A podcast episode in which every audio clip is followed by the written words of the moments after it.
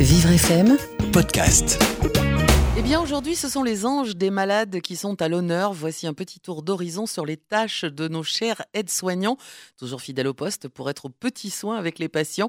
Un métier humain loin d'être évident qui implique de courir partout toute la sainte journée et surtout avec le sous-effectif énorme qui est à déplorer.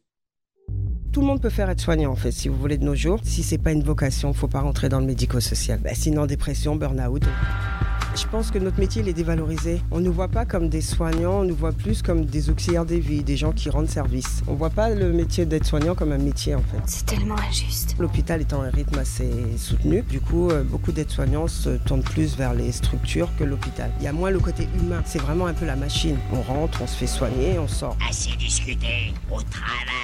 Alors notre quotidien, c'est la prise en charge du résident. On va l'aider alors le matin au niveau de- du soin, c'est-à-dire que la, la toilette. On va l'aider au niveau de l'aide au repas, s'il a des difficultés pour manger. Au niveau de l'habillage, au niveau de ses rendez-vous médicaux, s'il peut pas y aller, on va l'emmener. Si on avait que des petits vieux comme vous dans le service, on se porterait bien. Comment ça, des petits vieux? Mais je plaisante, oh. Je vous disais tout ce qu'on doit subir avec les malades. Ouais, parce que nous, on subit pas, peut-être. On est même aux premières loges, avec vue imprenable sur la douleur, l'angoisse, la solitude. On rencontre la violence, on rencontre le rejet, parce que c'est un milieu qui est pas évident. Eux-mêmes, ils sont rejetés, des fois par leur tiers. Il y a la maladie aussi qui est omniprésente. Le fait est qu'il faut composer avec ça. Il faut être blindé. Je pense qu'il faut avoir une, une certaine carapace. Des fois, il y en a, comme je vous ai dit, ils fonctionnent que par l'agressivité. C'est leur mode de fonctionnement.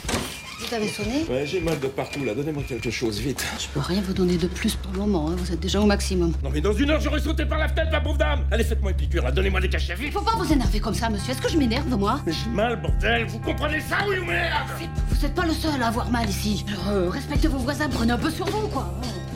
Salope Vous m'avez appelé Part de frustration hein, qui est, à- qui est- qui est à prendre en compte et qu'il faut accepter, sinon on ne tient pas longtemps dans ce travail. Tu m'étonnes. Nous, on est là pour leur rendre leur automatisme, mais après, il faut aussi qu'il y ait derrière le kiné qui leur redonne euh, leur capacité motrice. Il faut aussi l'ergo qui leur redonne leur capacité de langage. Vous voyez, c'est tout un système. Un système tout simplement épatant.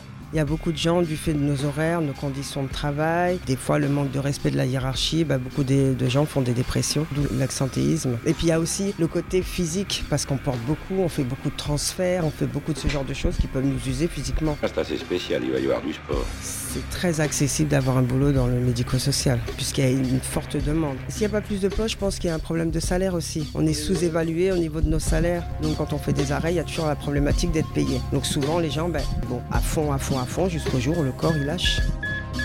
On fait pas ce qu'on veut avec un résident, il y a toujours des, des règles. Comme la hiérarchie, souvent, elle n'est pas sur le terrain même, elle se rend pas vraiment compte de ce qui se passe. Mais alors que sur la pratique, ça n'a rien à voir, c'est tout à fait autre chose. Eh oui, c'est moi le patron. Quand on donne quelque chose à quelqu'un, même si c'est pas forcément tout de suite, on sent que la personne en- en vous le rend. Même les gens qui vous le rendent mal, en fait, qui forcément, elles sont pas indifférentes. Donc c'est déjà une preuve de reconnaissance. Et de voir comment il peut évoluer. Moi, j'arrive à 84 ans maintenant. Ah, la solitude, c'est pas toujours marrant. Hein. Ça change quand même la vie quand on est tout seul chez soi. hein. Heureusement que nous avons euh, ce genre de maison. C'est agréable d'être avec des gens qui, qui vous comprennent, quoi, qui sont là euh, à votre service, quoi. Je veux dire, on arrive quand même à avoir beaucoup de choses, moralement aussi. Et c'est important parce que ça permet de revoir des contacts avec la vie. De garder au moins sa tête. Et ça, c'est valorisant pour eux comme pour nous. Ça veut dire qu'au moins, notre métier, il n'est pas en vain.